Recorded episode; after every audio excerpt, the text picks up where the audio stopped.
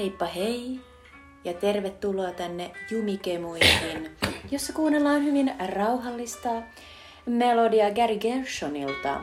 Koska tällä kertaa Jutan ja Mikon popkemuissa mennään eh, Mike Lean eh, draama-elokuvaan, eh, jossa kerrotaan avioparista, jolla on mielenkiintoinen ystäväperhe ja varsinkin eräs hyvin mielenkiintoinen kollega-kaveri, jota täytyy koko ajan vähän, vähän seurailla, että mitä sille tapahtuu. Kyllä, ja minä voin tässä alussa sanoa, että toi musiikki oli valheellista. Se tyydytti minut alussa semmoiseen, että tää on mukava brittiläisen el- vanhusten elämän arjen kuvaus. En mä, ja eikä se sitä onkin osittain, mutta ei kyllä tarpeeksi. Tuo on liian jotenkin höpönpöppö musiikkia siihen. Tavallaan se kertoo yhdestä puolesta siinä toki, elokuvassa. Siinä on Puutarha- ihmisiä, kyllä. joilla menee tosi ja, hyvin. Ja varmaan puutarha, par- tarhan tuota, kun laittaa puutarhaan, niin, niin tommonen mieli on, että... Mu- mu- mukavaa jousimusiikkia. Mm. Mutta hei, nyt äh, ensinnäkin welcome Mr. President. Äh, Joe Biden on täällä Helsingissä juuri tällä hetkellä, kun äh, minä, Jutta ja äh, Mikko äh, äänitämme tätä podcastia.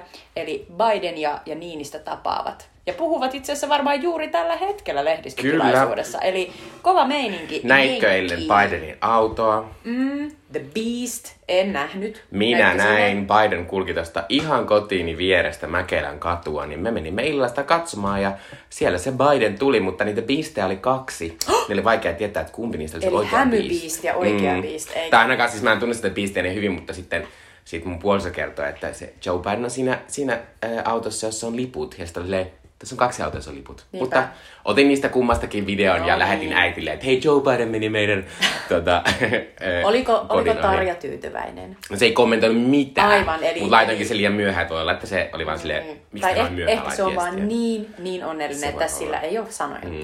Mutta siis tämä on Jutan ja Mikon Popkemut, meidän populaarikulttuuriaiheinen podcast, jos puhutaan elokuvista, TV-sarjoista ja kaikesta siltä väliltä. Minä olen Jutta. Minä olen Mikko. Ja tällä kertaa etenemme tässä meidän elokuvapolulla. Jumikemuissa on ollut elokuvapolku. Tämä on jo muuten Jumikemujen 120. jakso. Ja meillä on jopa tähän jaksoon semmoinen pieni uudistus, johon palaamme tuossa sitten, kun puhutaan elokuvasta. Niinpä, uh, stay tuned. Uh, mutta siis elokuvapolku uh, tarkoittaa sitä, että joka toinen kerta uh, toinen meistä valitsee aina elokuvan ja sitten toisen pitää arvata, että mikä se leffa on. Annamme kolmen, kahden ja yhden pisteen vihjeitä ja tässä on vielä pieni uh, kirsikka, tai siis uh, yritys saada, saada nämä vihjeet vähän helpommiksikin, että uh, jos toinen uh, arvaa, niin myös toinen saa pisteitä. Ja sitten menemme kymmeneen pisteeseen saakka. Ja olemme nyt ö, edellisellä kerralla siis edellisen rundin minä, Jutta, voitin. Tralaa. Ja sain silloin valita mieleiseni virvokkeen, mutta tällä kertaa olemme, olemmekin päättäneet muuttaa näitä sääntöjä niin, että se, joka saa ensimmäisenä 10 pistettä, niin se saa valita ekstra elokuvan, ihan minkä tahansa. Kyllä, eli saa viedä elokapolkua haluamansa suuntaan. Mm. Ja pistillä sitä se tili silleen, että minä en arvannut viimeksi, eli me ollaan 0-0 tilanteessa tällä hetkellä. Jep, eli lähdetään ihan sieltä, ihan sieltä tota perältä nousemaan kohti korkeuksia. Mutta me yleensä puhutaan jumikemuissa ekana ajankohtainen kysymys. Se on tällä kertaa Mikon keksimä. Sen jälkeen puhutaan sen kertaisesta elokuvasta. Ja tällä kertaa se on Mike Lean, brittiohjaajan draama Vuosielämästä, eli Another Year vuodelta 2010. Sekä sen jälkeen vielä kerrotaan tuttuun tapaan Sweet Chili Dipit, eli meidän kulttuurisuosituksemme teille. Ja, ja, ja, ja. Aluksi myös me tota, myös, tota, puhu, puhutaan toki hieman, hieman pidemmin ehkä, koska tämä aikainen kysymys on aika, aika tällainen ajankohtainen. Mutta Mikko, haluatko mennä siihen saman tien? No minä voin mennä itse asiassa, minä keulin vähän ja sanon heti alkuun, että minä olin ahne ja minulla on nyt kaksi kysymystä. Oh, niin. ensimmäinen meidän kysymys liittyy Emmy- Emmy-ehdokkuuksiin, jotka tuli, julkaistiin äh, eilen äh, Amerikassa ja tota, Emmy on siis tämmöinen elokuvan televisioajan televisioalan suurin palkinto. Äh, Tänä vuonna ihan odotusti HBO oli kaikista menestynein kanava tai tämmöinen sarjojen tuottaja. Äh, Se, se, se sai kolme en, eniten ehdokkuut. Sen, sillä oli tämmöinen kolmikko, jotka tienas yhteensä yli 75 ehdokkuutta. Succession sai 27 ehdokkuutta, Last of Us sai 24 ehdokkuutta ja White Lotus-sarjan toinen kausi sai 23 ehdokkuutta. Äh, Ja tämä HBOn ylivoima johti välillä vähän niin kuin hassuihin kategorioihin, kun ne katsoi näitä ehdokkuuksia. Esimerkiksi draamasarjojen miespäosapalkinnosta on ehdolla kolme Successionin näyttelijää, ja draamasarjan miessivuosa ehdokkuuksissa taas eh, ehdokkuuksia on vain kahdesta sarjasta, eli Successionista ja White Lotuksesta. Toki muutkin sarj- sarjat saivat ehdokkuuksia muun muassa Apple Dead Lasso, komediasarja, Netflixin Dahmer, sarjamurhaaja-sarja. Äh, mutta tota, äh, tähän Emmy-gaalaan liittyy tällä hetkellä aika suurta draamaa, koska gaalan järjestäminen on vähän vaakalaudalla ja se yleensä järjestetään siis syyskuussa. Äh, mutta tota, nyt kun Amerikassa on äh, käsikirjoittajalakko ja ihan juuri äsken kerrottiin, että nyt myös näyttelijät liittyvät tähän lakkoon. This just in. Kyllä, äh, niin luultavasti tämä Emmy-gaalan järjestäminen siirtyy loppuvuoteen tai jopa vuodelle 2024. Mutta tota, ei ole tarkoitus käydä näitä emmy-ehdokkuuksia on aivan vitusti. Mä just mietin, että se, että ne on joku yli 70 ehdokkuutta niin kuin HBOlla, niin kertoo siitä, että kyllä niitä ehdokkuuksia on pikkasen Joo, liikaa. niitä on aika paljon. Ja, siis, ja niissähän on niissä kategoriassa on niinku yleensä silleen voi olla 6-8, Kyllä. kun niillä on sellainen outo systeemi, että jos sä saat tietyn prosenttimäärän äänistä, niin saat ehdokkuuden.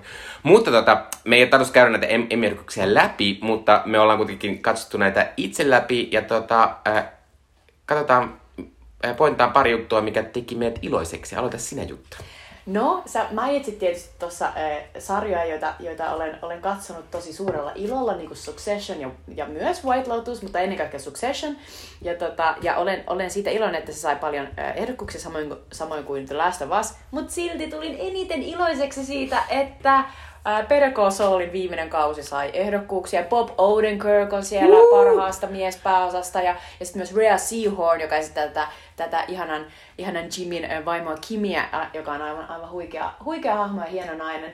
Muutenkin tämä Rhea Seahorn, niin hän myös sai ehdokkuuden. Mä siitä tosi, tosi, tosi iloinen. Ja olen jo valmiiksi pettynyt, koska mä arvaan, että he eivät tule näitä, näitä palkintoja saamaan, koska, koska tämä on niin selkeästi tällainen Successionin vuosi, koska, koska sekin, sekin päättyi. Kyllä, mutta pitää sanoa Saulista, että se on ollut Amerikassa jo monen vuoden ajan kriitikoiden suunnitelma suosikkia, jostain syystä emmytöille sen lämmenneet, että onneksi nyt viimeisellä kerralla mm. sitten, että ehkä, ehkä se on tavallaan kuitenkin heille aika iloinen Niin. tapahtuma, vaikka niitä voittoja ei Ja välttämättä jotenkin jos tulekaan. ajattelee, niin Bob Odenkirk, joka siis esittää pääosaa tässä, tätä Saul Goodmania, eli Jimmy McGillia, niin hän siis sai äh, sydänkohtauksen äh, tätä sarjaa tehdessä vielä tuossa äh, viikkojen kausien aikana. Ja hän siis selvisi siitä ja pääsi vielä sitten niinku kuvaamaan ne loppuun. Niin mä oon vähän silleen, että Bob Odenkirk kyllä ansaitsisi nyt tämän ehdokkuuden.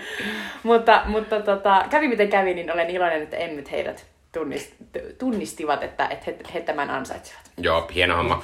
Äh, Entä Mikko? No, mulla on näitä muutama. Äh, mä olen iloinen, että parhaan raamasarjaehdokkuuden sai tämmöinen Disney-sarja Andor. Mä en tiedä, onko mä ikinä sitä. Se on semmoinen Disney-sarja, joka tota, kertoo tämmöisestä Andor-nimisestä niinku, äh, semmoisesta rikollisesta. Mutta se on tosi hyvä, vähän sen synkempi, ehkä vähän erilainen Star Wars-sarja. Sä et moneen, moneen podcast-jaksoon ottanut esille Andoria. Ja mä oon miettinyt, että milloin, milloin, sä, niinku, milloin sä tuot Andorin taas kehiin. No, Ihanaa, täällä se ihanaa. on. Yes, mahtavaa. Eli Andor, sai, An- Andor saisi ehdokkuuden parhaasta draamasarjasta. Ja pitää sanoa myös, että, että myös näillä muilla Star Wars-sarjoilla meni tosi hyvin. Aivan. Äh, Mandalorianin kolmas kausi sai paljon ehdokkuuksia. Ja lisäksi parhaasta tämmöisestä lyhytsarjasta tai tämmöisestä limited mm. series, niin jopa se umpisurkea Obi-Wan Kenobi-sarja Joka sai ehdokkuuden. niin surkea kuin Boba Fett.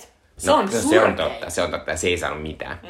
Mikä on ihan oikeus ja kohtuus. Joo, äh, sit voiko mä sanoa kaksi muuta Sano, sano. Ö, viime viikolla suosit, viime kerralla suosittelin Netflixin Beef-komediasarjaa, ö, ja se oli Netflixin yksi isosta menestyksistä, ja siitä ehdokkuudet sai ö, pääasiasta Ali Wong ja Steven Young, ja lisäksi se on ehdolla myös parhaan ö, komediasarjan Mä kategoriassa. katsoa sitä. Ö, joo, ja mä niin toivon, että koska Netflixillä menee vähän huonosti, esimerkiksi Crown ei saanut niin paljon Milloin sillä mitään. ei mene huonosti? Täytyy Mutta- sanoa, että tuli todella vahva deja vu, kun HBO kahmii nämä Niin, kaikki. mutta yleensä Netflix on ollut paljon lähempänä. Mm-hmm. Äh, mutta nyt kun niille meni tosi huonosti, niin mä toivon, että jotenkin vähän alkaisi panostaa siihen laatuunkin, ei vaan siihen määrään. Niin. Äh, ja sitten tämmönen ihan pieni asia, vaikka Succession voitti, sai kaiken ihan mahtavaa heille, mutta mä olin erityisen iloinen, koska Alan Rock, joka esittää äh, tota, Connoria, eli äh, Royn perheen tota, Oikeasti vain niitä lasta, mutta kukaan ei muista sitä Kukaan ei koskaan. muista häntä, joka muun muassa viimeisellä kausilla pyrki presidentiksi. Niin häntä sitten Alan Rock sai viimein ensimmäistä kertaa tässä tämän sarjan niin kuin historiassa eh, Emmy-ehdokkuuden. Ja Mä olin siitä niin iloinen. Oon mä vähän Sä conhead. Joo. Hyvä Joo. Alan Rock. Mutta äh, pitää sanoa vielä yksi asia, mikä oli mielenkiintoinen. Olemme tässä meidänkin podcastissa puhuneet näistä äh, tämän vuoden fantasia suursatsauksista, satsauksista, eli HBOn äh, Game of Thrones-sarjasta House of Dragon ja äh, Amazonin Lord of the Rings-sarjasta, mikä sen nimi oli? Oota, Mahti vai valta? Ma- Mahti vai valta? Mahtisormukset tai valtasormukset, ja niillä meni aika huonosti. Eli ainakaan Amazon ei saanut sille puolelle miljardille dollarille kausi Niin. katetta Emmyissä. Mutta toisaalta se ei ollut, ne ei ollut, se ei ollut ehkä sellainen niin kuin, äm, sanotaan näin roolisuoritusvetoinen sarja. oli totta. Mutta House of the Dragon selvästi oli. Mm-hmm. Ja ne ei saaneet, ne ei saaneet mitään niistä. Ne Ei sai, saanut ne sai parhaan draama, draamasarjan Joo, sen ne sai. Joo. Joo. Mutta ei Mutta- siinä, mun mielestä niinku, tavallaan ne menee oikeisiin osoitteisiin, kun ne menee näihin niinku, hyvin draama- mm. ja hyvin, hyvin niinku, hahmo, hahmovetoisille sarjoille, mutta kyllä mua vähän naurattaa, että näitä on näin paljon näitä ehdokkuuksia ja ne näin selkeästi menee vain kolmelle isolle. Niin mä oon silleen, että kamo, otettaisiin saman tien niinku, puolet pois, Ei, niin oltaisiin aika lähellä jo. Mutta tota, ää, tosiaan me voidaan näistä ehdokkuuksista puhua, mutta ei ole siis mitään tietoa, milloin nämä jaetaan nämä palkinnot. Mutta sitten minulla on tämmöinen toinen ajankohtainen kysymys, joka liittyy ensi viikolla, ensi iltaan ää, tulevaan kahteen elokuvaan, jolla on tämmöinen yhteen nimetys nimi nimeltä Barbenheimer. Eli ensi viikolla 21.7. ensi iltaan tulee kaksi tämmöistä tämän vuoden suurelokuvaa, eli Greta Gerwigin ohjelma Barbie-elokuva ja Christopher Nolanin Oppenheimer. Ja tota, tässä ainakin tämmöisessä hypessä ja mediatilassa Barbie on vienyt Oppenheimeria ihan mennen tulla ja tuntuu, että, tuntuu, musta tuntuu, että tämä Barbie-hype on jatkunut niinku ainakin vuoden. Kyllä. Ja, mutta ennusteissa veikataankin, että, että Barbie kyllä menestyy huomattavasti Oppenheimeria paremmin. No varmasti. Barbie saa, nyt ennakoidaan, että Barbie voi saada yli 100 miljoonaa ekana viikonloppuna, joka on enemmän kuin esim. uusi Mission Impossible. Ja Oppenheimer saa siihen 45 miljoonaa, mutta sehän on mahtava tulos, että kaksi elokuvaa tienaa noin paljon.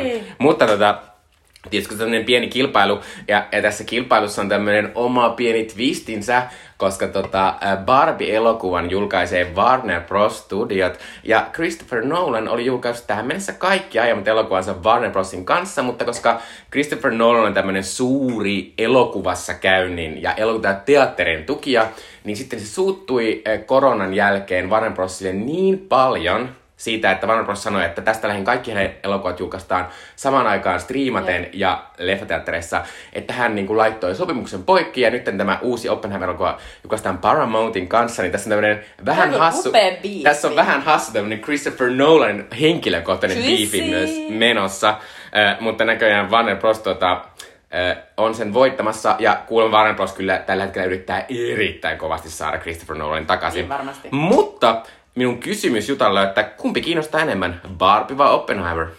Vai, aina mitä sanoa vielä juttu. Mm. Täällä on tämmönen, sanotaan on, on Barbenheimer, mm. mutta sitten mä kuulin, että se voi olla myös Boppenheimer. Oh. Musta hauska, sanoo, mutta se ei ole. on kyllä Joo. Joo.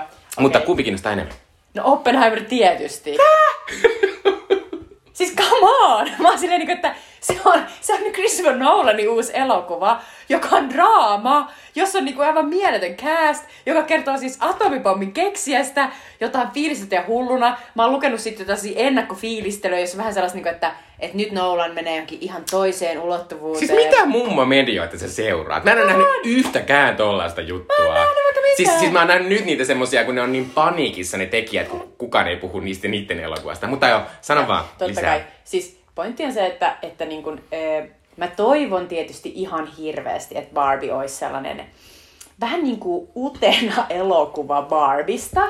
Ja siinä onkin, mä oon nähnyt jo trailerissakin sellaisia vähän niin kuin sellaisia ö, viitteitä siitä, että siinä voisi olla sellaista niin kuin, ö, miten sitä sanoisi, jotenkin sellaista pientä sellaista niin kuin, eh, eh, niin kuin kahdella tai jopa kolmella tasolla elämistä ja jotenkin sellaista niin kuin mielenkiintoista subversiivista niin kuin takedownia tähän isoon outoon niin kuin leluilmiöön ja viedä se jollekin toiselle tasolle. Mutta siis come on, kuitenkin mua kiinnostaa enemmän se, että mitä Nolan on tehnyt. Ei, mua ei kiinnosta siis suurmies elämänkerrat, mutta mua kiinnostaa se atomipommi. Ja se niin kuin, tavallaan se ajatus siitä, että mitä Nolan pystyy tekemään, kun se haluaa näyttää, että miltä tuntuu ja miltä näyttää, kun atomipommi räjähtää. Ja mua kiinnostaa se erittäin paljon. Ja myös tietysti Killian Murphy on vanha suosikki, niin mä olin joskus lukiossa ihan sellainen Murphy-fani. Mä muistan, mä kävin katsomaan Red Eye ja olin koko sen leffan ajan vaan silleen, että jos tollanen äijä istuisi mun viereen johonkin koneeseen ja olisi tollanen outo, niin mä olisin heti vaan silleen, että tee vaan. Ja Killian Murphystä on tullut nykyisin suuri tähti, koska hän on Peaky Blinders-sarjassa, mm. mieletön hitti. Mut ja pitää... sitten tuossa on mahtavia tyyppejä, niin kuin Emily Blunt, No, Florence Pugh on siinä myös, että niin näen sitä Emily Bluntista niin enää välittää. Mutta tota, pitää sanoa, kyllä minäkin olen ihan Oppenheimerista innoissani. Mua kiinnostaa tietysti se, että, että millainen se elokuva oikeasti on, kun tuosta elokuvasta on julkaistu vaan huonoa mm. trailereita, jotka ei kuvaa mitenkään sitä, millainen se elokuva on. Niinpä. Sitten mua kiinnostaa myös se, että tuon suunnattoman kokoinen elokuva, jossa ei kuulemma käytetty yhtäkään CGI-tehostetta, mm. vaan kaikki on tehty oikeasti. Ei kun just toi, toi, toi on se puoli, joka on niinku älyttömän kiinnostava, koska Nolan on edelleen sellainen analoginen elokuvaohjaaja ja se haluaa tehdä ne silleen niin kuin Malik-tyyliin. Kyllä, mutta mä oon silti vähän silleen, ensinnäkään se markkinointi on suunnattoman tylsää, siinä vaan luetaan siihen, että atomipommi, Nolan, se riittää. Ja sitten nyt on tullut vähän mm. ehkä sanoa, että mm, en, en, en, mm.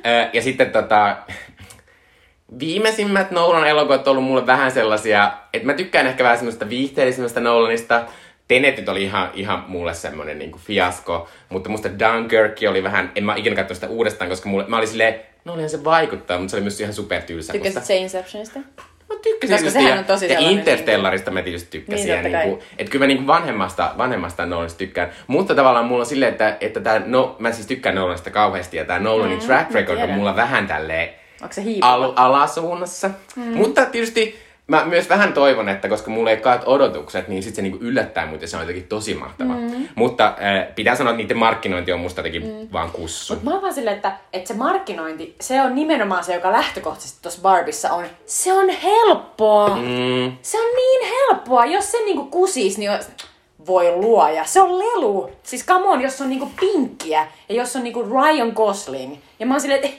niinku, että kaikki on tehty oikein siinä. Ja totta kai mä rakastan Greta Gerwiggia, mä haluan, että se menestyy, mä haluan, että se on loistava se elokuva.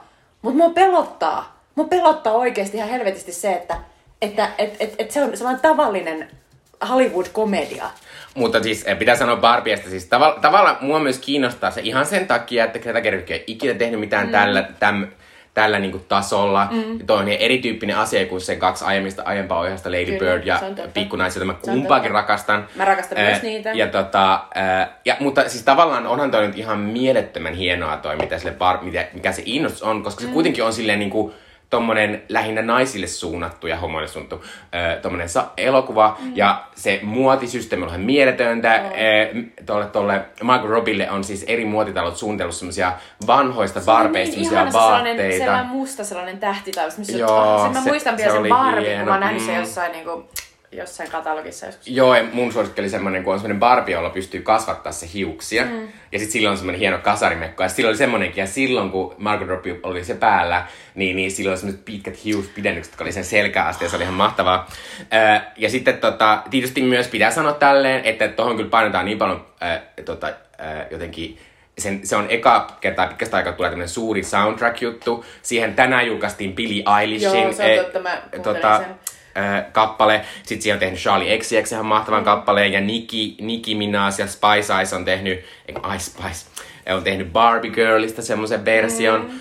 Että tavallaan se, niin kuin, et, myös ne painet aika kovat, koska mm. se hype on niin suunnaton. Ja et, on ta- tavallaan, niin kuin mä ehkä joskus sanoin, niin siinä on vähän sitä samaa kuin oli tuossa House of Gucciissa alussa. Mm-hmm. Että julkaistiin näitä kuvia kaikki silleen, oh my god, tämä näyttää vitu upealta. Ja sitten se, sit se elokuva oli ihan miettön paska. Niin. Mutta onneksi vaikka toi, vaikka toi Barbien toi embargo ei vielä, vielä äh, noussut, mutta tota, äh, siitä on vähän kuulunut, että se on niinku tosi rohkea elokuva suhteessa siihen, että miten paljon se on maksanut ja miten suurella volyymilla sitä tehdään.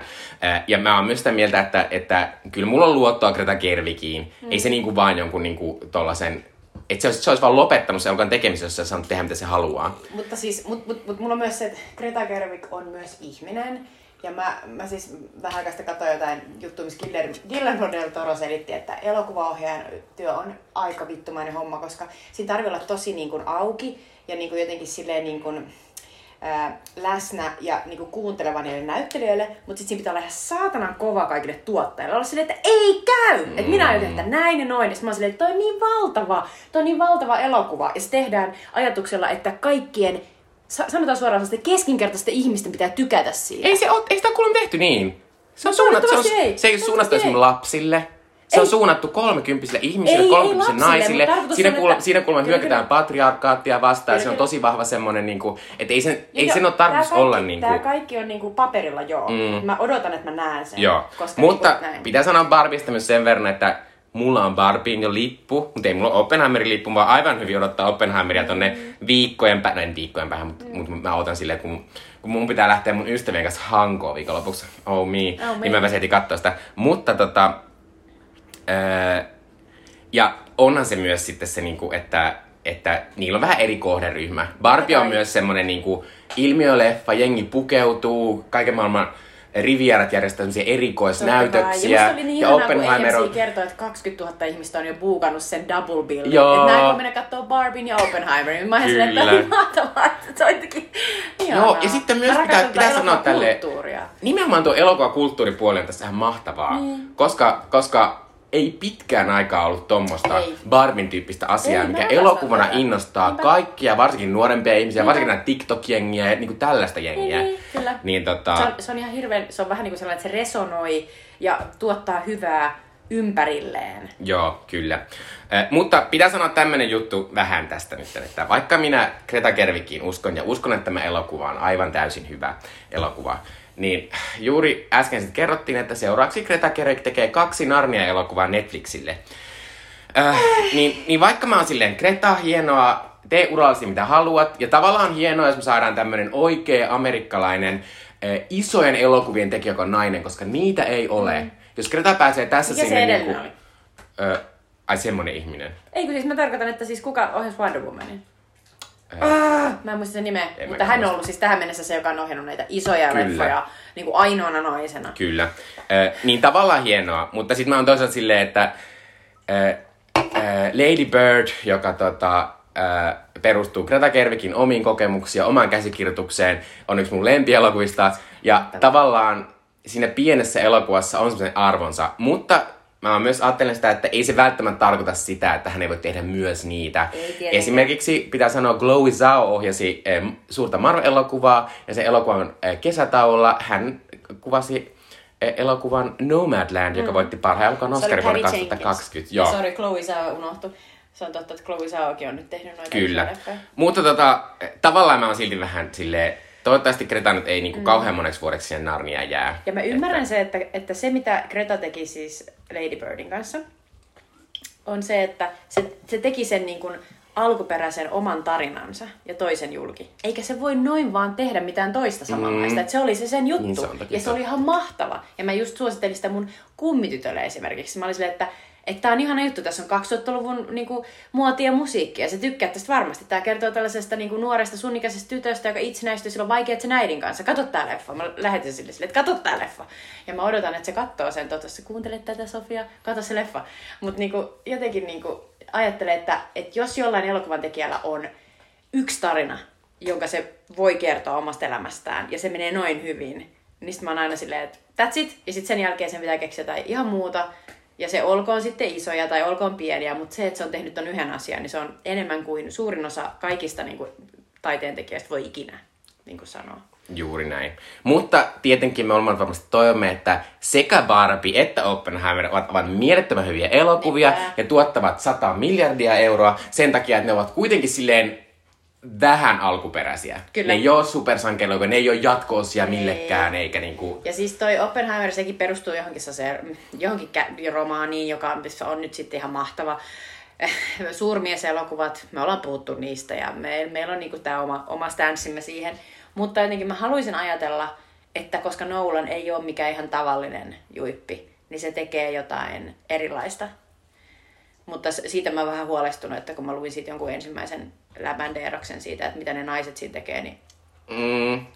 Niin no, me ollaan aiemminkin puhuttu näistä Nolanin naisista, että ne on niin Tässä on muun muassa seksikohtauksia myös, mua vähän pelottaa. Oh, oh. Mä en muista, mitä tapahtuu. ollut. Ei ole ollut! Tämä on nyt ensimmäisiä. Okay. Mutta odotettavaa. Äh, mutta menkää ihmeessä katsomaan sekä Barbie että Oppenheimer. Minä ainakin aion niin Eli tehdä. Oppenheimer. Kyllä. Ja seuraavaksi puhutaan hieman Barbie ja Oppenheimeria pienemmästä elokuvasta, eli vuosielämästäni, vuosielämästä, eli Another Year-elokuvasta vuodelta 2010. Ja nyt siis puhutaan äh, Jumikemujen äh, 120. jakson äh, elokuvavalinnasta, joka on Vuosi elämästä, Another Year vuodelta 2010. Sen on ohjannut ja käsikirjoittanut Mike Lee, joka on äh, britti äh, elokuvaohjaaja par excellence. Hänen äh, tunnettuja elokuvia ovat muun muassa äh, taiteilija äh, biopic Mr. Turner, Sally Hawkinsin maailmalle introdusoinut Happy Go Lucky sekä Vera Drake, jossa on Imelda Staunton pääosassa. Another Yearssakin äh, näyttelee Imelda Staunton, mutta hän, hän on pienessä sivuroolissa. Pääosissa tässä elokuvassa on Jim Broadbent, Ruth Sheen ja Leslie Manville. Muitakin näyttelijöitä tässä on, mutta tässä ovat tärkeimmät. Kuvaaja tälle elokuvalle on Dick Pope, ja tästä Mikko haluaa kertoa hauskan asian. Kyllä, mä haluan myös sanoa tästä, että Dick Pope on siis tämmöinen ihan Oscar-ehdokkuuksen saanut kuvaaja. Ja hän oli vuonna 2015kin ehdokkaana, en mä tästä muista mistä elokuvasta, mutta kun oli tämä tilaisuus, missä näitä Oscar-ehdokkuuksia äh, julkistettiin tai sanottiin ääneen kamera edessä, niin tämä ihminen, joka, joka piti sanoa Dick Pope, niin sanoi sille Dick Poop. Ja sitten kaikkia nauratti. Edelleen naurattaa. Joo. Tota, tota. Mutta eh, Mike Lee siis sai käsikirjoituksesta Oscar-ehdokkuuden tässä elokuvassa, enkä ihmettele. Mikko, kerropa juoni. Tämä elokuva kertoo psykologi Geristä ja geologi Tomista, jotka ovat naimisissa, ovat olleet naimisissa vuosikymmeniä. Ja tämä elokuva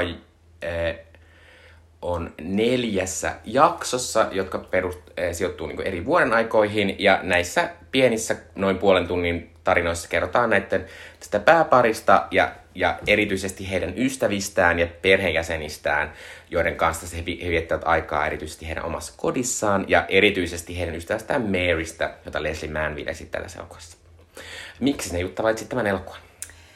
No, s- ehkä kolme syytä. Yksi on se, että mä aloitin kirjoittamaan omaa elokuvablogia ehkä vuonna 2010 ja tämä elokuva julkaistiin vuonna 2010. Tämä oli R&A-festivaaleilla sinä vuonna ja kun mä katsoin sen vuoden lempielokuvia, niin tämä oli mun suosikkielokuva sinä vuonna. Ja mä katsoin tosi tosi paljon elokuvia. Ne oli just niitä vuosia, kun mä saato, saatoin katsoa vaikka 50 60 leffaa R-taassa, koska mä katsoin screenereitä ennen Mä olin sille aika saavutus, jos kuusi leffaa viikossa, mutta nimenomaan screenereitä katsomalla, mm. mutta tämä oli siis mun ihan lempielokuva sinä vuonna. Toisekseen Leslie Manville on jotenkin ihan huikea tyyppi. Häneen tutustui vasta tämän leffan myötä, mutta sen jälkeen olen nähnyt häntä monissa muissakin leffoissa.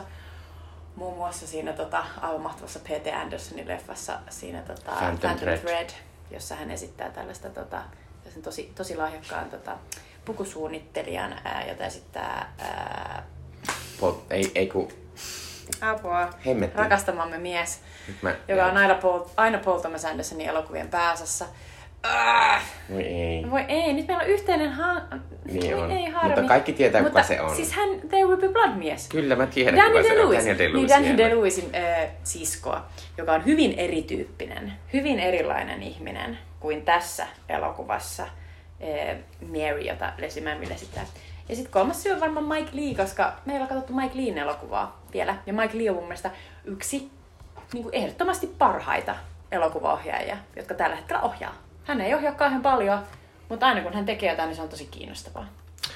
Joo, tää on tota... Äh, musta on niinku aika jotenkin tunnelmallisesti sopiva jatko sille, sille äh, Prideille, mikä katsottiin viime mm. jaksossa. Äh, että on tavallaan vähän toisenlaista brittiläisyyttä, mitä ehkä siinä oli. Mutta tota, äh, tavallaan tässä on jotain niinku samoja tunnistettavia piirteitä, mm. varsinkin semmoinen tietynlainen niinku brittein työväenluokkaisuus, mitä Kyllä. tässä on aika isosti ehkä, ehkä joissain hahmoissa. Ja siinä Prideissa oli, oli yhdessä pääosassa oli tämä Imelda Staunton, joka oli tässä kaivos, kaivosyhteisössä sellainen uh, Hefina-niminen niin kuin oikein sellainen johtajatar. niin tässä elokuvassa hän esiintyy ensimmäisessä kohtauksessa ensimmäisessä kuvassa. Kyllä, aika pitkään kuvata hänen naamaansa. Että tässä voi vallisesti tulla sellainen olo, että tämä elokuva kertoo hänestä, koska mm. hänestä on sellaista erittäin, erittäin arkensa ja elämänsä ää, mu, mu, museruttavaa, musertamaa ihmistä, joka menee, siis, joka menee siis psykiatrille, joka, jota, joka, tota, jota esittää tämä, joka on siis tämä psykologi Jerry, joka on tämä elokuvan toinen pääosa. Niinpä. Äh, mutta tota... Äh, oliko niin, että sä et ollut nähnyt tätä aiemmin? Joo, mä en ollut ikinä. Mä, mä olin tässä valheellisessa mielikuvassa, että Mikko olisi nähnyt tämän, koska mä jotenkin ajattelen, että aina kun mä oon nähnyt leffan, varsinkin niin kuin menneisyydessä, mä oon silleen, että oh, todellakin me ollaan nähty yhdessä luultavasti, mikä monen elokuvan kohdalla pitää paikkansa. Kyllä. Mutta mä olin katsomassa tätä silloin R-taassa. Ja mun mielestä tämä ei ehkä tullut niin kuin sit kauhean nopeasti. Ehkä Cinema Mondo tyyliin levitti sitä sen jälkeen, mutta aika pienesti. Joo, voi myös olla, että tämä ehkä oli siihen aikaan mulle liian pieni elokuva, koska tämä kuitenkin on aika, aika tämmöinen niin kuin arkinen ja pienistä ihmisistä. Mulla oli joskus sellainen kausi, jolloin mä tykkäsin vaan jättimäisistä isoista elokuvista. jotenkin ihan ajatella, koska sä oot ollut niin sellainen niin kuin moniruokainen niin kauan. Kyllä. Äh, mutta tota, pitää sanoa, että tämä oli musta aika mielenkiintoinen elokuvakokemus. Äh, tavallaan, kuten tuossa alussa sanoin, niin tässä jotenkin alussa on paljon semmoinen niin kuin pehmeämpi ja semmoinen jotenkin iloinen, arkinen, vanhusten arki, jotenkin fiilistä, se olisi ihana musiikki ja kuvataan, kun ne kävelee kaduilla ja pyörillä ajelee töistä kotiin. Ja, ja käy siirtola puutarhalla. Kyllä, ja käyvät vähän viinillä työkavereiden kanssa ja ovat silleen, hei sä jäät kohta äitiyslomalle, hei ihanaa, laita viestiä heti kun tulee se lapsi ja bla bla bla. Näin, mutta sitten lopussahan tää on niinku, tää on kuitenkin niinku sille, tää oli musta jotenkin aika niinku karu ja kylmä elokuva ja välillä myös niinku aika ilkeä elokuva. Mm, se on totta, että et, ilkeä. Et, niinku, et silleen, että tässä, että silleen mulla oli vaikea vä- vähän niinku, koska varsinkin musta se eka osio siitä neljästä, niin on jopa semmonen niinku jotenkin aika lämminhenkinen. Ja sitten tuota, äh, mutta siis mun pitää sanoa tässä, että, että siis hyvä luoja, miten mieletön Leslie Manville on tässä. Siis, siis se on, niinku, taju, se on niinku, tai niinku heti, kun tässä on heti sellainen mahtava kohtaus. Tämä Leslie Manville esittää Mary, joka on tämän psykologi Jerryn työkaveri. Hän on semmoinen sihteerikko siellä terveyskeskuksessa tämä psykologi Jerry on töissä ja sitten he menevät niinku yhdessä viinille työpäivän jälkeen. Ja sitten ihan siitä niinku tyylin heti, kun se Mary alkaa puhua se Jerry, niin mä oon silleen, oh my god, koska siis Leslie Manvillein ehkä toi äh, näyttelijäura on nykyisin vähän erityyppinen. Mm. Äh, nimenomaan hän on tuosta Phantom Threadista tuttu, mutta muun muassa hän on tota, tänä vuonna näin hänet elokuvassa Mrs. Harris Goes to Paris, missä hänestä tämmöistä ihanaa, ihanaa niin siivoja naista, joka yhtäkkiä saa vähän rahaa ja sitten hän päättää, että hän, hän matkustaa Pariisia ja tehtää itselleen, itselleen Diorin mekon. Äh, ja se on oikein, oikein sympaattinen ihana elokuva. Ja lisäksi mä näin myös Leslie Manvillen ihan vähän sitten Amazon Primein semmoisessa Citadel-nimisessä aika surkeassa vakoja, vakoja ää, sarjassa, jossa siis hänestä tämmöistä niin kuin pahan organisaation semmoista aika kylmää pomoa. Mm. Niin tavallaan... Hän tava- on niin muuntautumiskykyinen. Niin on, mutta hänellä on jotenkin, hän on ehkä urautunut vähän silleen, että, että hän aika usein on nykyisin musta semmoisessa rooleissa, missä se on aika pienieleistä se hänen juttunsa, koska, koska tässä elokuvassa se ei ole. En mä sano, että se on mitenkään silleen niin kuin ylinäyttänyt tai mitään, mutta, mutta se Mary on niin mielettömän jotenkin semmoinen niin kuin elossa oleva hahmo, että se jotenkin on ihan käsittämätön hienoa. M- mulle tuli siis välillä, mä, mä muistan vieläkin sen ensimmäisen niin kuin, kohtaamisen silloin, kun mä näin tämän ekaa kertaa. Mulla jäi sillä olo, että tämä on niin kuin, kiduttava tämä elokuva. Että on ihan järkyttävää katsoa sitä Marya, joka on sellainen niin kuin, jotenkin se on sellainen hyvin sellainen niin kuin, pieni ihminen, jolla on hyvin pieni elämä. Ja sitten se joka hetki se alkaa puhua itseänsä se kuoppaan. Et aina kun se alkaa kertoa jotain asiaa, niin sit se on sille yhtäkkiä, se on niinku juoksu hiekassa, ja se joutuu selittää, selittää, selittää. Voi ei, nyt mulla on tällainen auto, mutta nyt tämä auto onkin ihan perseestä, kun sellaiset miehet möi sen mulle, ja, ja siinä ei ollutkaan sellaista vakuutusta. Tai hetkinen, pitikö sitä ottaa vakuutusta? En mä oikein tiedäkään. Voi minun päätäni, olen niin tyhmä, ja antakaa minulle viiniä. Ja jotenkin sellainen niinku kauhean häslä. Ja sitten toisaalta tämä Jerry ja sitten hänen miehensä Tom, jota tämä Jim Broadbent ää, tässä ihan mahtavalla tavalla, niin he ovat sellaisia niin kuin, rauhallisia, kannattelevia voimia, jotka koko ajan niin kuin, on, on niin kuin, he, he kutsuvat Marya käymään luonaan ja niin kuin, pitävät sellaisia niin kuin, illan istujaisia. Ja, ja jotenkin niin kuin, silloin ensimmäisellä kerralla mä ajattelin, että voi vitsi tuota Marya, että silloin on ollut tosi rankka elämä. Ja, ja tavallaan tässä näkyy se sellainen Britannian luokkayhteiskunta myös siinä, että että se Mary on mennyt johonkin se kauppaopistoon tai johonkin, ja sitten nämä Tom ja Jerry on käynyt jonkun Manchester Universityn ja sitten ne on siellä niinku tavallaan tavanneet ja, ja ne on saaneet sellaista, että ne, on niinku ihan toisella tasolla siinä, että millaista niinku turvaa ja voimaa niillä on. Joo, ja Jerry ja Tomista tulee sellainen olo, että he ovat tehneet luokkanousun, koska Kyllä. siinä elokuvan viimeisessä tavataan Tomin veli, joka asuu semmoisessa vähän semmoista mörskässä tai semmoisessa mm. paljon ankeimmassa asunnossa, Kyllä. missä he asuu esimerkiksi. Ja, ja sitten heillä on niinku vanhoja ystäviä, joita he edelleen, niinku, se on ihanaa, että he pitävät niinku tavalla yhteyttä, ei sillä tavalla, että vähän niinku säälistä, vaan enemmän sillä, että selvästi viihtyvät vielä yhdessä niinku Ken, joka on tällainen tota, mitä se voisi kuvailla? On kuitenkin sellainen työväenluokkainen jäbä, mm. ja, ja, joka on tietysti vähän niin kuin samalla, samalla tota, tasolla kuin tämä Mary, ja Ken on just sellainen ylipainoinen, syö ja juo tosi paljon, ehkä niin kuin, tavallaan tukahduttaa tunteita aika paljon sellaisella niin kuin syömisellä ja mm. juomisella, ja, ja on jäänyt vähän niin kuin menneitä vatvomaan. Niin, niin kuin... et Kenistä ehkä tulee semmoinen, mm. että hänellä ehkä jossain vaiheessa oli siis, että hän ehkä oli sillä radalla, millä, millä, esim, että millä päästään vähän niin kuin parempaan.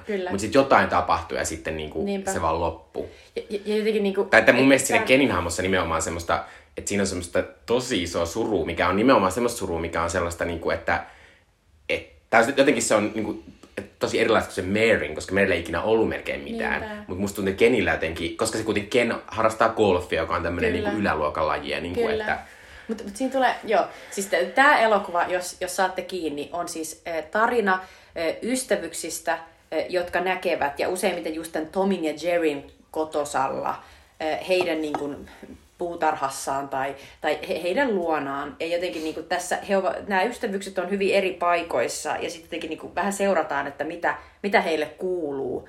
Ja musta niin kuin jotenkin, jotenkin tämä Tom ja Jerry, ne ovat siis, Tämä Tom on siis tällainen insinöörigeologi, joka siis on selvästi, hän on siis tavallaan, hän on niinku tutkija, hän on niinku yliopistotutkija, joka siis tekee sellaisia porauksia ja niinku kaivelee maata. Ja mun mielestä tässä on loistava käsikirjoitus Jippo siinä, että tässä näytetään ihan lyhyesti sitä Tomia töissään. Mm. Se käy sellaisella niinku työmaalla ja höpe, höpöttää siellä vähän samaa tapaa kuin mua, mua mä isä on ollut lemminkäisellä töissä. Ja mä oon joskus ollut mukana, kun se on käynyt kivi- ja soratyömaalla ja höpöttänyt siellä jotain. Se oli erittäin uskottavaa. Sitten sen jälkeen mennään sellaisia, että oh, se ei olekaan mikään sellainen tavallinen niin kuin, tavallaan tien päällystäjämies, vaan se on tutkijan. Päästään sellaiseen niin kuin, isoon sellaiseen huoneeseen, jossa niin kuin, näkyy sellaisia niin kuin, saviotoksia. Ja sitten ne vähän tutkailee niitä on että, oh, siellä näkyy sedimenttiä mm. ja bla bla bla.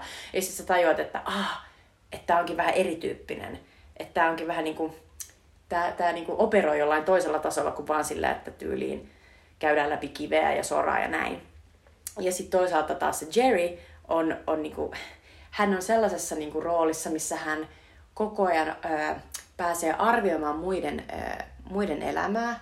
Hän arvioi muiden mielenterveyttä ja hän tavallaan niin kuin, kannattelee, kannattelee muita niin kuin, koko ajan. Ja sitten tavallaan siinä omassa arjessaan he tekevät ehkä vähän sitä samaa, että Sherry mm-hmm. tosi paljolti kannattelee muita.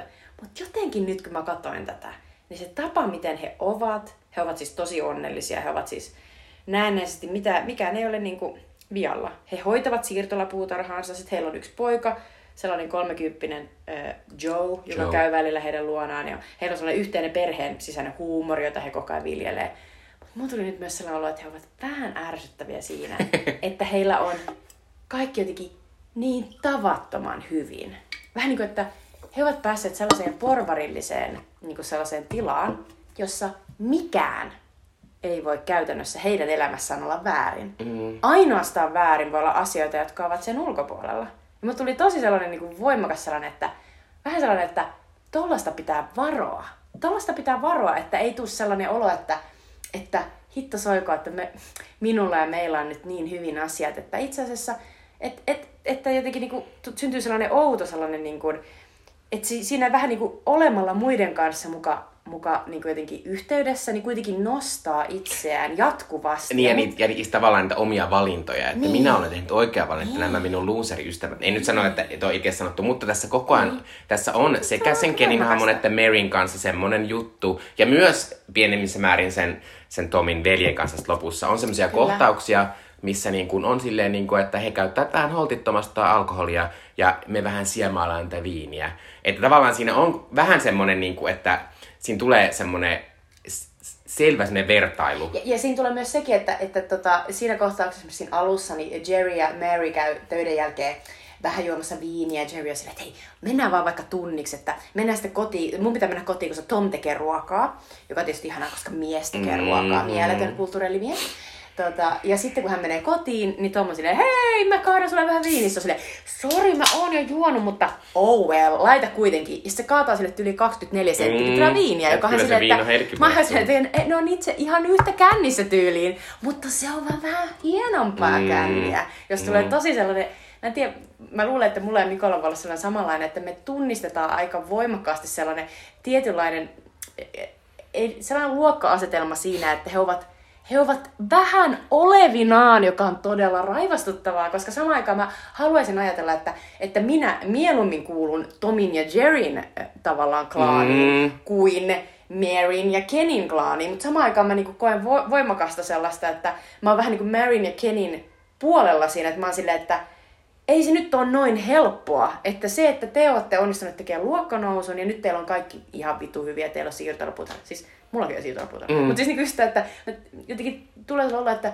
on pakko jotenkin ajatella, että, että et ei se ole noin yksinkertaista ja joku tässä mättää, mutta se ei käy ilmi tästä elokuvasta. Tämä elokuva ei näytä kaikkea. Mm. Tämä näyttää vain jotain.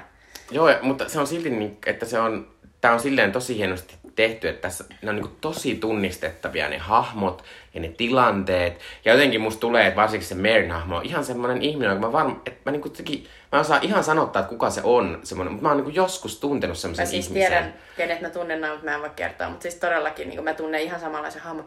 Ja Joo, jotenkin- mutta tota, ää, ja sit siinä, siinä ylipäänsä siinä on semmosia, siinä on semmosia välillä semmosia kohtauksia, missä varsinkin jos, jos Maryn ja noitten niin kun, äh, Maryn lisäksi siellä on joku muu sieltä kotona, niin aletaan puhua tällaista asioista kuin niin kuin ympäristökatastrofi tai matkat, mitä ollaan tekemässä, mitkä ei mitenkään liity Maryin ja Mary ei pysty niihin osallistumaan. Niin. Että ne niin sulkee sen Mary niin ulos siitä, jos siellä on joku muu kuin se Mary. Että siinä tavalla on semmoista tiettyä mä en sano, että se on mitenkään sosiaalista ilkeyttä, mutta se on semmoista vähän semmoista, että kyllä siinä niinku, kyllä ne välillä yrittää sitä Maryä, mutta, mutta siinä tulee heti selvästi, että se Mary ei pysty osallistumaan siihen keskusteluun, mm. koska se ei kuulu siihen hänen niinku, kulttuurinsa tai osa, mm. om, o, niinku, Ja osaamiseensa. sitten samaan aikaan miettiä, että eikö, että, että olisiko se kuitenkin, niinku, onko, se, onko se rikkautta, että ihmiset, niinku, että sihteeri ja psykologi ja insinöörigeologi voi niinku, viettää aikaa yhdessä ja tavallaan niinku, jutella. Mutta mut sitten tulee just sellainen, että mut mistä ne juttelee? Mm. Tavallaan, niinku, että mistä me jutellaan, jos me nähdään. Me jutellaan niinku, asioista, jotka kiinnostaa meitä. Tavallaan, että miten me jaetaan Mm. ja silleen, että ja totta kai me jutellaan myös ihmissuhteista ja muista, mutta yleisesti pitää olla jotain liimaa. Sitten mä mietin koko ajan, että mikä se liima on. Onko se liima sitä, että ne on ollut 20 vuotta töissä samaan aikaan, Mutta siis välillä, se liima tuntuu olevan myös se, että nämä, nämä Tom ja Jerry on vähän niin kuin silleen, hei, kustaanko Mary, että Maryllä on aina niitä hassuja tarinoita I sen omasta surullisesta elämästä. Know, Tuo on tosi ilkeä sanottu, mutta se on vähän sellainen. Se on vähän sellainen, se on totta. Ja mulla tulee sellainen olo, että, että, että nimenomaan, että, että onko niin, että, että, tota, että kaikki ei näe tätä. Että onko tämä nimenomaan joku vaan tiettyjen ihmisten tulkinta tästä, koska, koska niinku, joo.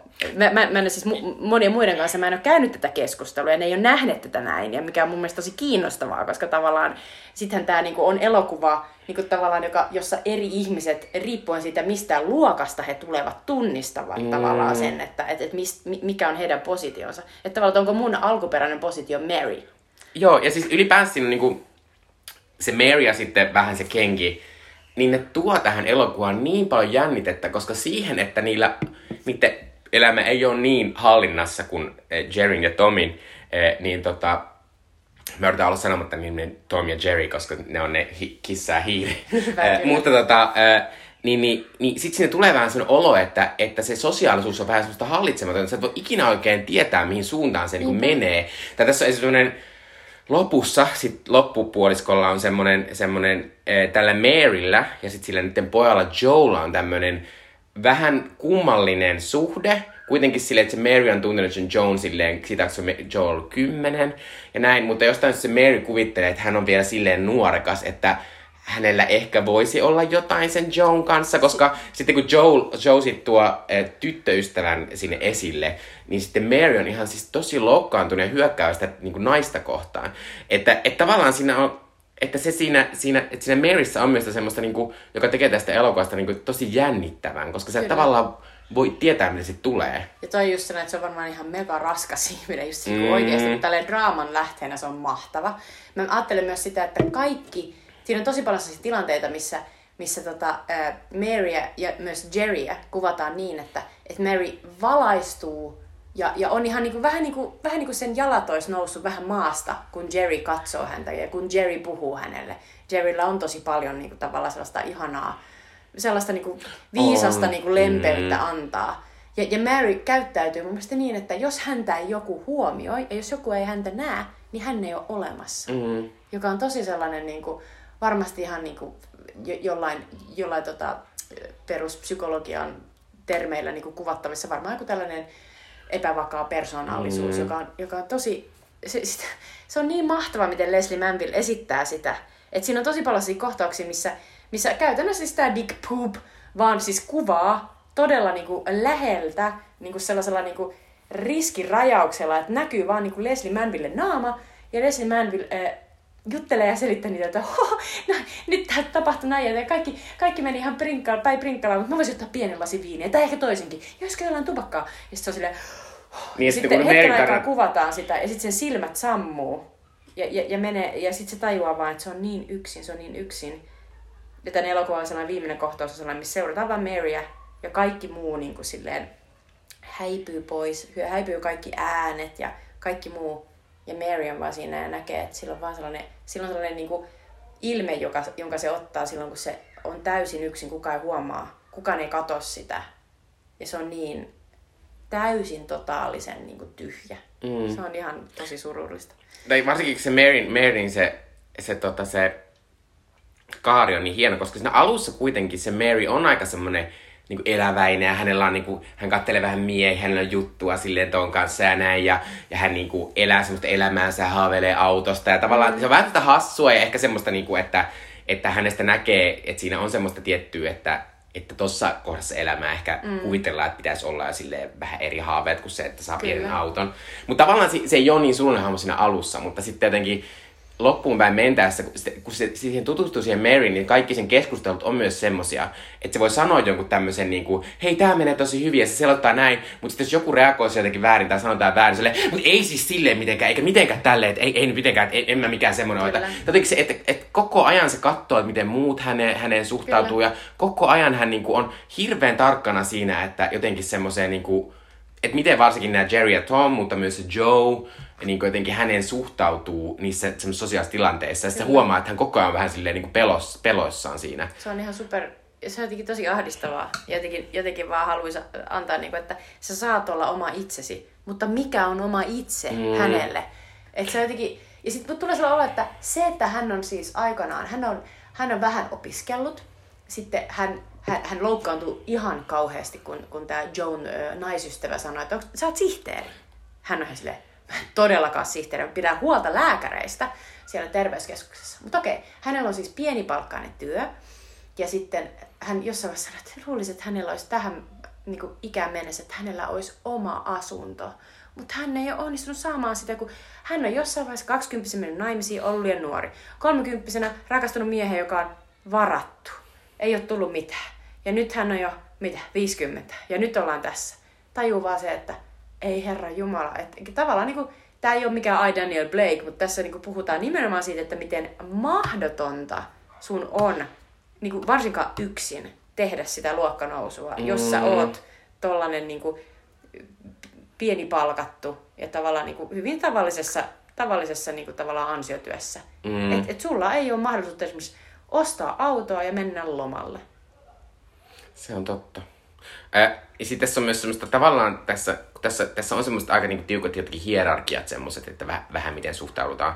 Ensinnäkin pitää sanoa tässä, että tässä ihan oikeasti tässä on sitten ehkä siinä syksyosassa mm. on semmoinen kohtaus, missä eh, Mary on taas juhlissa vähän ryyp, ryypännyt ja sitten Jerry ja Tom käpertyy sohvan nurkkaan silleen, olipas aika järkyttävää tämä tilanne. Kyllä. Silleen, no kyllä, oli aika järkyttävää. Kyllä. Ja sitten no mitä siellä lehdessä lukee? Niin kuin tavallaan, että siinä tulee se semmoinen, mistä tulee semmoinen vähän semmoinen mm, vitun paskat. Mutta äh, tässä on myös semmoinen mielenkiintoinen pieni juttu, kun on Ken ja Mary, koska sitten Mary toisaalta kavahtaa sitä Keniä, että hän on Kyllä. silleen, että Ken on hänelle semmoinen, ainakaan mä en ole ton kanssa, ainakaan mä en ole tommonen ja niinku, tavallaan, että se koko ajan, niinku, koska se Kenhän sitten tietysti jotenkin yrittää sitä Maryä. Joo, ja Ken ylipäänsä... että Mary olisi mm. aivan ihana. Ja Mm. mm. et he, et jos Mary vaan t- niinku ymmärtäisi antaa Kenille mahdollisuuden, niin heillähän olisi niinku siinä... Tavallaan niinku he voisivat löytää toisensa ja sitten tavallaan myös niin sanotusti nousta sillä tavalla luokassa, että he voisivat vaikka niinku yhdessä asua ja Mary Mm. voisi olla, niinku, että jos Mary vaan rakastuisi Keniin, mutta näin ei tule tapahtumaan, koska Ei. Mary on sillä, että hän ei, hän ei halua nähdä itseään Kenin seurassa. Joo. Ö, ja sitten tota, e, tässä siis lopussa sitten meille ei ikinä kerrota, mitä siis tapahtuu, mutta siinä vikassa osuudessa siis, siis tota Mary on tehnyt jotain sellaista, että periaatteessa Tom and Jerry on niin kuin, vähän niin kuin hyljännyt hänet, tai Mun mielestä, mun niin mielestä se kuin... on yksinkertaisesti se, että, että hän käyttäytyi niin huonosti sitä Joan äh, Ah, niin, niin, että se, että se, se oli. Joo, koska mä, mä, mä, mä, olin, mä mietin siinä, että mikä se on. Joo. Mutta että siinä oli toi, ja sen takia mä olin ihan silleen, että jos, niin kuin, että te olette koko ajan tienneet, millainen aikapommi teidän ystävä on. Niin Mm. mä olin silleen, jos hän on jo pyytänyt anteeksi, niin mitä ihmettä? Mä olin vähän silleen, että come on. Mm. Te olette koko ajan tienneet, että tää on ihminen, joka käyttäytyy näin. Mm, Niin jos 20 vuotta olette olleet kavereita, niin eiköhän ole selvää, että hänellä on tällainen tendenssi, Mm. jonka takia mä vielä enemmän pidin sitä Jerryä aivan täys Jeesuksena, joka on silleen, "Hm, ikinä en olisi voinut arvata. Mä luulen, että sä oot oikein sellainen niin kuin, tosi kiltti ja näin. Ja sitten toinen on jo pyytänyt anteeksi, mm. niin mä en yhtään, mä en taju ollenkaan, miksi se tekee noin. Se on silleen, suojelen perhettäni. Siinä tulee erittäin voimakkaasti nimenomaan se, että koska hän on onnistunut tekemään luokkanousun ja hänellä on tällainen niin kuin, oma pesä, niin hän käyttäytyy niin kuin, silleen täysin irrationaalisesti. Eli mm. ei yhtään niin kuin, huomioi sitä, että koko ajan sinun ystäväsi on ollut ihan samanlainen. Että ei niin kuin, tässä ole mitään outoa. ei kun sepä.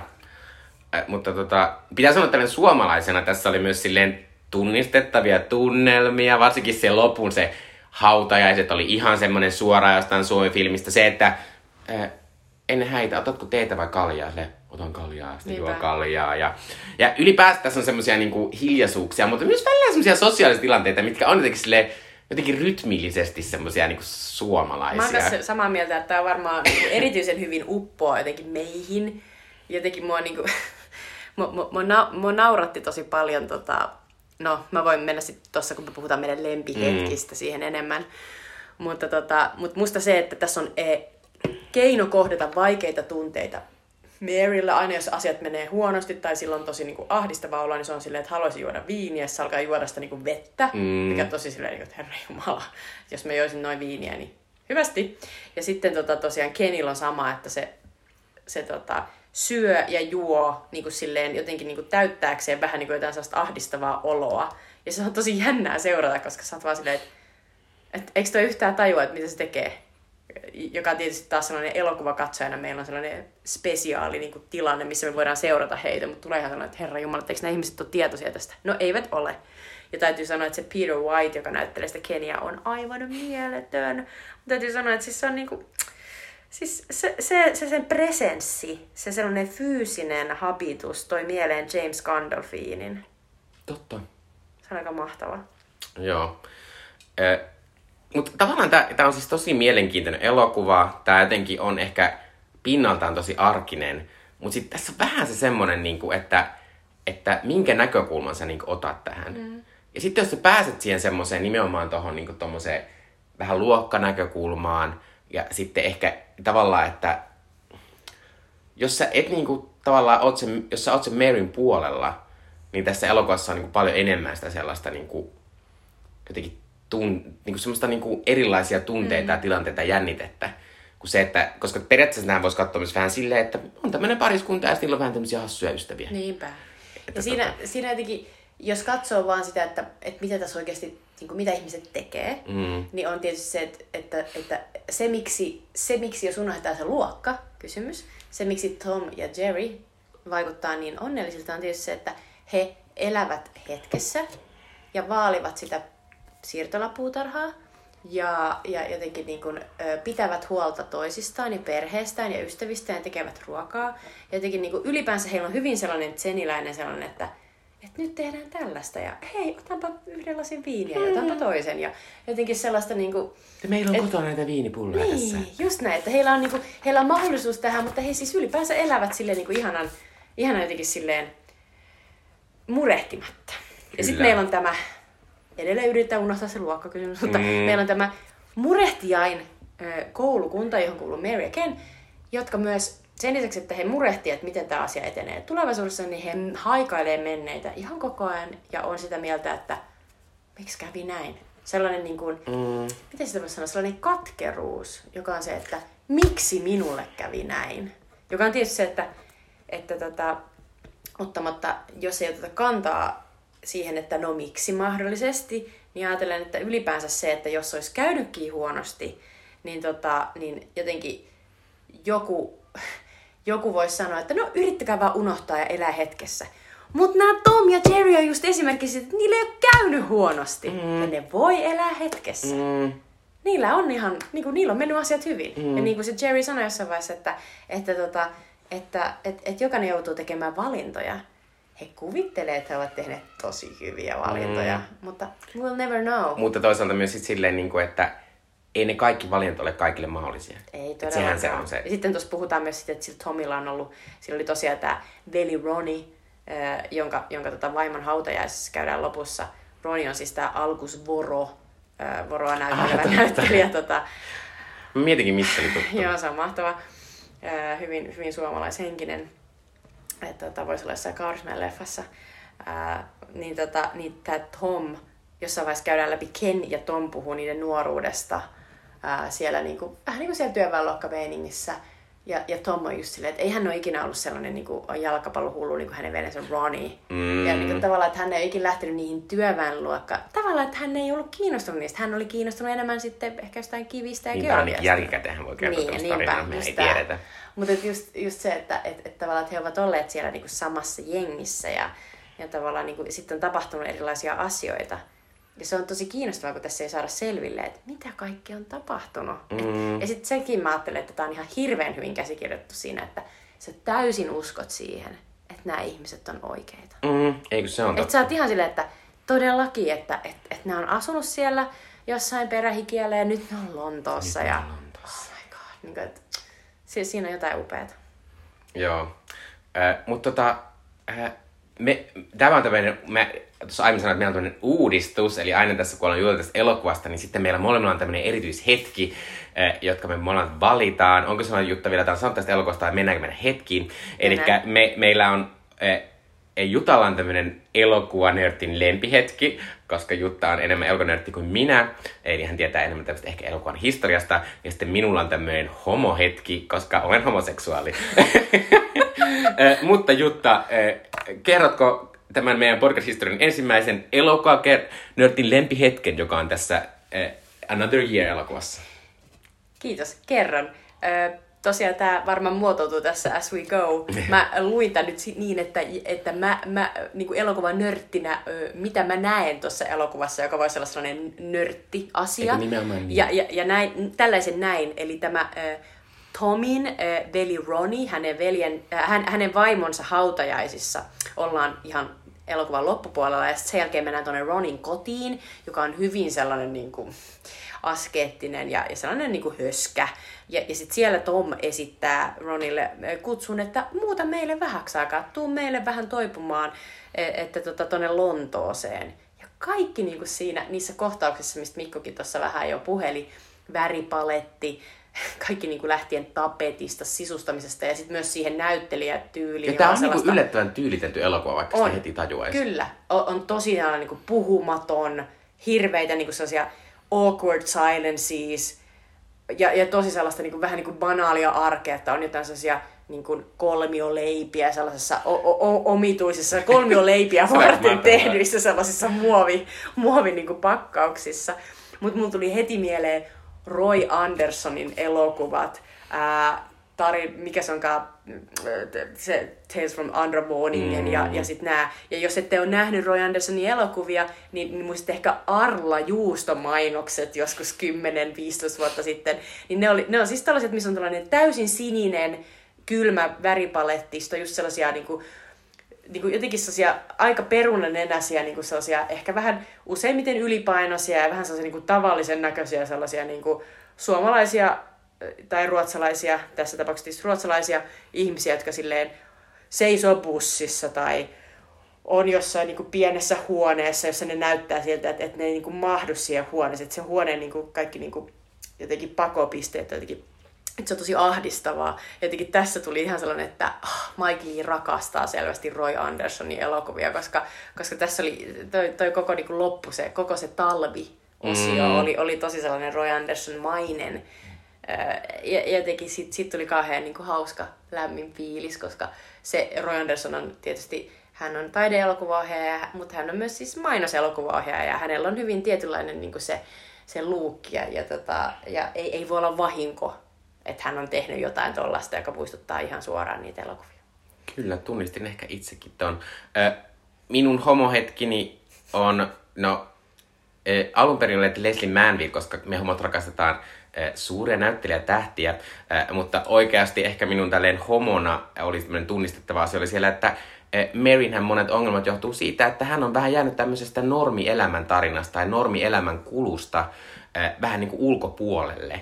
Ja, ja sen takia hänelle niin kuin monet asiat on, hän on jäänyt koko ajan vähän jälkeen ja sitten hän ei ikinä saa niitä, koska hän myös vanhenee koko ajan, niin hän ei saa niitä asioita, mitä nuorempana pitäisi saada. Niin ehkä, ehkä silleen niin kuin, tunnetasolla välillä tuntee itsensä, koska itse on homoseksuaali, minun elämäni ei, minä en voi, minä en voi kauhean helposti lapsia, enkä, ja muutenkin on niin kuin, tavallaan paljon vapaampaa. Minä olen tietysti silleen onnellinen, että mä olen myös sitten vapautunut sitä ikästä, että mä myöskään koe, että mun pitää saada kaikkia samaa asioita, mitä, NS-normi-ihmisillä on, mutta että Merillä niin ei ole, koska hänellä on paljon myös sitä sellaista, että hän selvästi kaipaa myös sitä aivan samanlaista turvallista keskiluokkaista arkea, mikä näillä Tomilla ja Jerryllä on. Oli, olipa hyvä homohetki. Joo, kiitos. Ensimmäinen. Hyvä aloittaa. Ää, tota, tota, ää, mutta tämä oli tosi mielenkiintoinen elokuva ja kiitos, että valitsit tämän, koska en olisi varmaan muuten tai kyllä itse katsonut. Mä oon tosi, tosi iloinen, että sä pidit tästä ja musta oli myös mahtavaa katsoa tämän pitkästä aikaa. Ja toivottavasti joku katsoi tämän myös. Minä katsoin tämän lopulta YouTubesta, josta tämän sai vuokrattua. Ai mä olin vaikka, oliko se ilmaiseksi siellä? Ei. ei mä katsoin tämän Blockbusterissa, maksoi sille 5 euroa. Ja. Eli aika kallis oli taas. Äh, mutta tota, seuraavaksi Twitchi Dippeli meidän kulttuurisuutuksia teille. Eli loppuun vielä meidän Switchi Dippelemme kulttuurisuosituksia teille. Minä mm, aloitan. Minä suosittelen elokuvaa Mission Impossible 2. Impossible, ei kun Mission 2.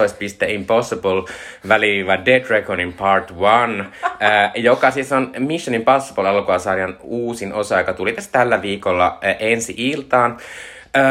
Tämä tietysti on tämä Tom Cruisen suuri action-sarja, joka on jo kuudennessa vai seitsemännessä ja osassa. Ja tota, tällainen warning, että minä siis rakastan Mission Impossiblea. Min, se on varmasti mun lempi elokuvasarja. Se myös rakastat Tom Cruisea. Kyllä, minä rakastan myös Tom Cruisea. Ja Tom Cruise, vaikka onkin jo yli 60, näytti tässä taas erityis, erittäin hyvältä. Hänen juokseminen näytti aivan mielettömän hienolta. Tom Cruise juoksemassa, oikeasti katsokaa Se on paras. Compilation. Kyllä, se on 10 minuuttia. Ja tästä, elo- ja tästä, tästä elokuvassa saa varmaan kolme neljä minuuttia lisää siihen, tuota, koska hän juoksee tosi paljon. Mutta siis äh, Mission Impossible äh, Dead Reckoning oli ihan mahtava mun mielestä. Mm. Okei, okay, mä Instassa laitoin, että saisi viisi tähteä. Ehkä se oli vähän semmonen, vaan semmonen delirium siitä. Ei tämä ihan ehkä... Musta on ihanaa, kun sä meet all in. Tässä, sen, tässä juonessa on ehkä vähän semmoista tylsyyttä ja tota, äh, muutenkin tässä on sellaisia. Mutta toisaalta mä ajattelen Mission Impossiblea niin, Mission, Mission Impossiblein juonilla ei ole mitään väliä. Juoni on vaan sitä, että Tom Cruise voidaan kul- kul- kulettaa paikasta A paikkaan B, ja sitten alkaa joku hullu action-kohtaus, ja sitten tota, sit se tapahtuu, koska mikä elokuvasarja tee parempia action-kohtauksia kuin Mission Impossible. Tässä on sellainen aivan mielettömän hauska ää, autokohtaus, au- autolla ajokohtaus ää, Roomassa. Ää, sitten tässä on semmoinen aivan käsittämättömän hieno ää, missä Tom Cruise ajaa vuorelta moottoripyörällä ja sitten liitää laskuvarjolla semmoisen junan päälle. Se oli siis semmonen, koska Tom Cruise on tehnyt itse stuntit tietysti, niin se oli semmoinen, että mulle tuli niin kylmät väreet, se oli niin mielettömän upeaa, varsinkin kun tätä IMAXissa.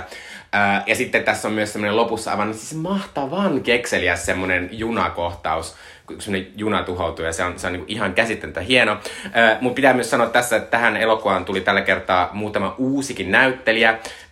Tässä tuli yhdeksi pääosaiseksi Hayley Atwell, joka on tämmöinen brittiläinen semi, semi menestynyt näyttelijä, mutta hän oli tässä ihan mahtava, hän oli ihan mieletön kemia Tom Cruisen kanssa, hän oli muutenkin ihan superkarismaattinen, häntä vaan katsoi ja hän oli niinku kauhean, kau, häntä vaan niinku, hän oli jotenkin ihan todella semmoinen filmaattinen, että hän vaan niinku tuijotti, oli silleen, voiko se tulisi takaisin, koska se vaan täyttää sen ruudun. Ja seksi tässä pahista esittää Bom Clementif, tämmönen ranskan näyttelijä, joka on muun muassa Guard Galaxy-elokuvissa. Hän esittää sitä semmoista semmoista hahmoa, jonka nimi en muista, mutta joka, jolla on se taito, että hän voi herättää tunteita ihmistä, kun hän koskettaa Ai, niitä. Niin Kyllä. Äh, niin hän esittää tässä semmoista pahista ja se on ihan mahtavaa. Se lähinnä huutaa siinä ja puhuu ranskaa, mutta se on aivan mahtavaa. Si- siinä, just siinä kohtauksessa, missä se ajaa Roomassa sillä autolla, niin tää Pom ajaa semmoista suunnatonta tankkiautoa ja sitten se vetää siellä niitä antiikin, antiikin Rooman niin portaita ja huutaa vaan ja se on ihan mahtavaa. Äh, mutta siis äh, tää oli ihan mahtavaa. Tässä mulle tuli kyltäneet monta kertaa. Sitten mä vaan niin kuin hymyilin, kun tässä oli niin hauskaa katsoa vaan sitä toimintaa. Ja niin kuin, mä oon myös silleen, niin kuin, että tämän jälkeen tulisi sanoa, että kaikkien muiden, jotka yrittää tehdä action-elokuvia, pitäisi niin hävetä. Niin kuin lopettakaa, miksi te teette? Koska mä myös niin kuin näin toissa viikolla uusimman Indiana Jonesin, ja se oli nimenomaan sen tyyppinen elokuva, minkä päässä on 85-vuotias mies, joka ei niin oikeasti pysty tekemään mitään. Koska siis, koska tää oli niin hauskaa, tää oli vähän liian pitkä kyllä, ja tää juoni on vähän tyhmä.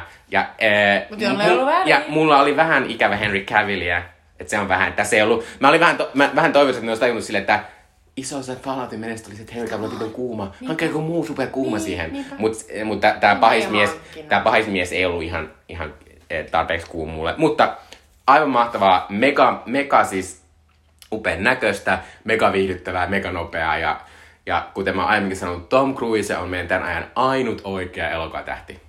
Ihan mahtavaa. Ihan mahtavaa. Sä sait mut jotenkin niin sille olalle, että voit sä vahtia vähän aikaa tytärtä, että me päästään katsomaan. Tämä kestää kolme tuntia, oh. mutta voin vaatia senkin ajan. Oh my god. Okei. Okay. Tota, mutta ihan mahtavaa.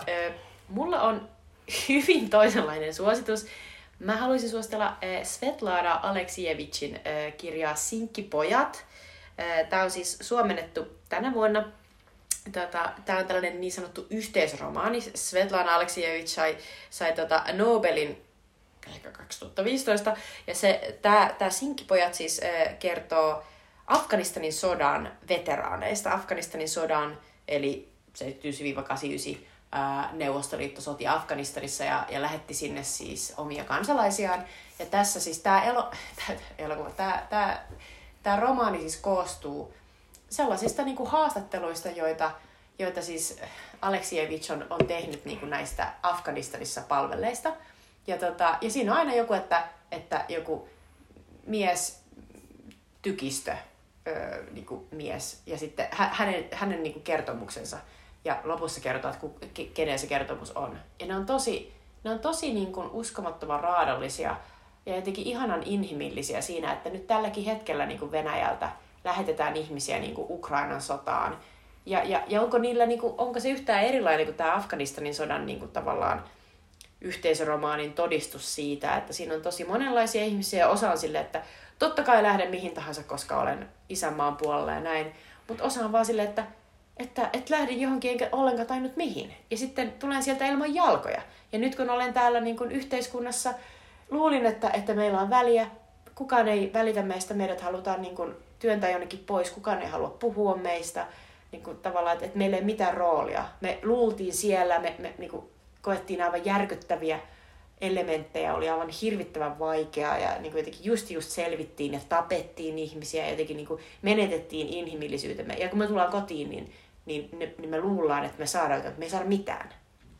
Et, et ei edes sitä, että jos, jos me kuollaan, niin meitä ei edes, ei edes tota, haudata niin kuin yhteisesti johonkin hautaan, vaan eri puolille niin, että ei näyttäydy siltä, että, että, että Neuvostoliitolla menisi huonosti Afganistanissa, vaan että, että, että näitä ihan muutamia vaan. Ja, ja, ja sitten siinä on niin kuin äitien tarinoita ja, ja jotenkin niin kuin, ne on niin raadollisia, siis sellaisia, ihan vaan sellaisia, että, että sota on Tota, tota siis, mä oon lukenut tota niinku useissa pätkissä nyt niinku kuukauden ajan. Se on myöhässä kirjastosta, että anteeksi vaan se, joka on niinku vuokrannut sen tai lainannut sen seuraavaksi. Mä, mä, mä palautan sen ensi viikolla.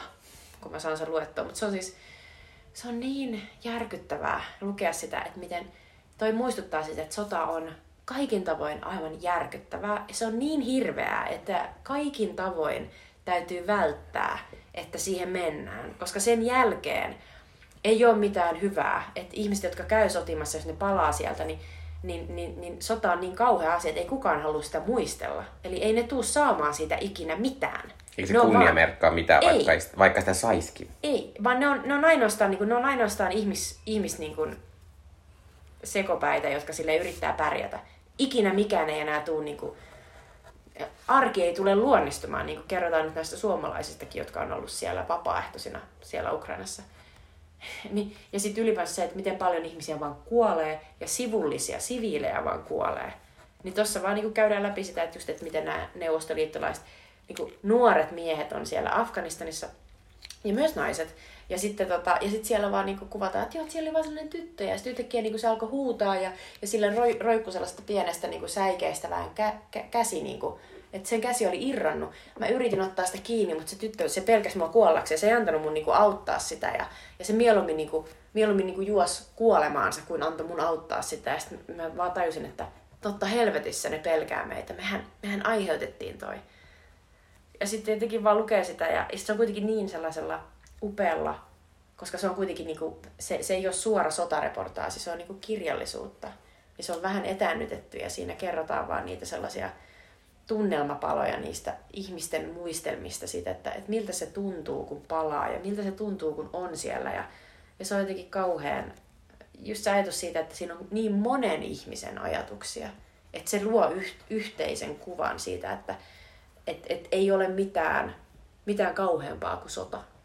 Mutta ei silleen, että siinä niinku mässäiltäisi, vaan just se, että ihmiset kertoo niiden omia No, pieniä mutta- tarinoita, missä ne on vaan silleen, että no mä olin vaan tuolla ja mulla oli ajatus siitä, että mä oon ihan hirveä sankari ja mä lähden hoitaa tämän asian. Ja sitten mä vaan, että ei se mennyt niin. Ja just se ajatus siitä, että on paljon ihmisiä, jotka ajattelee, että sota, että niinku taistele myös mahtavaa. Ja että, jotain, että siinä on jotain voitettavaa. Ja sitten toi, toi vaan niinku uudestaan ja uudestaan ne ihmiset kertoo silleen, että siinä ei mitään voitettavaa, että ainoastaan hävittävää. Ja sitten tajuu sen vasta siellä. Totta kai, koska miten sä voisit tajuta sen ennen kuin, ennen kuin se asia on päällä ja jotenkin se on ihan hirvittävää. Joo, ja kuulostaa oikeasti, niin kuin sanoit, niin surullisessa ajankohtaiselta kirjalta, että siellä se Ukrainan sota menee, vaikka meillä mm. täällä uudet kriisit pukkaa päälle. Niin, Sinkkipojat on siis nimitys, joka, joka annetaan niille Afganistanin sodasta palanneille, jotka laitetaan niihin sinkkiarkkuihin ja tuodaan kotiin.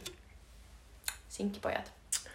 Se on Se- hien, hien, hieno kirja ja, ja hienoa, että, että tota, Svetlana Aleksijevits sai, sai siitä Nobelin. Ei tuosta kirjasta tosin, se oli ää, toisesta kirjasta, mutta joka tapauksessa se, että tämä kirja nimenomaan suomennettiin nyt, niin se oli oikea aika.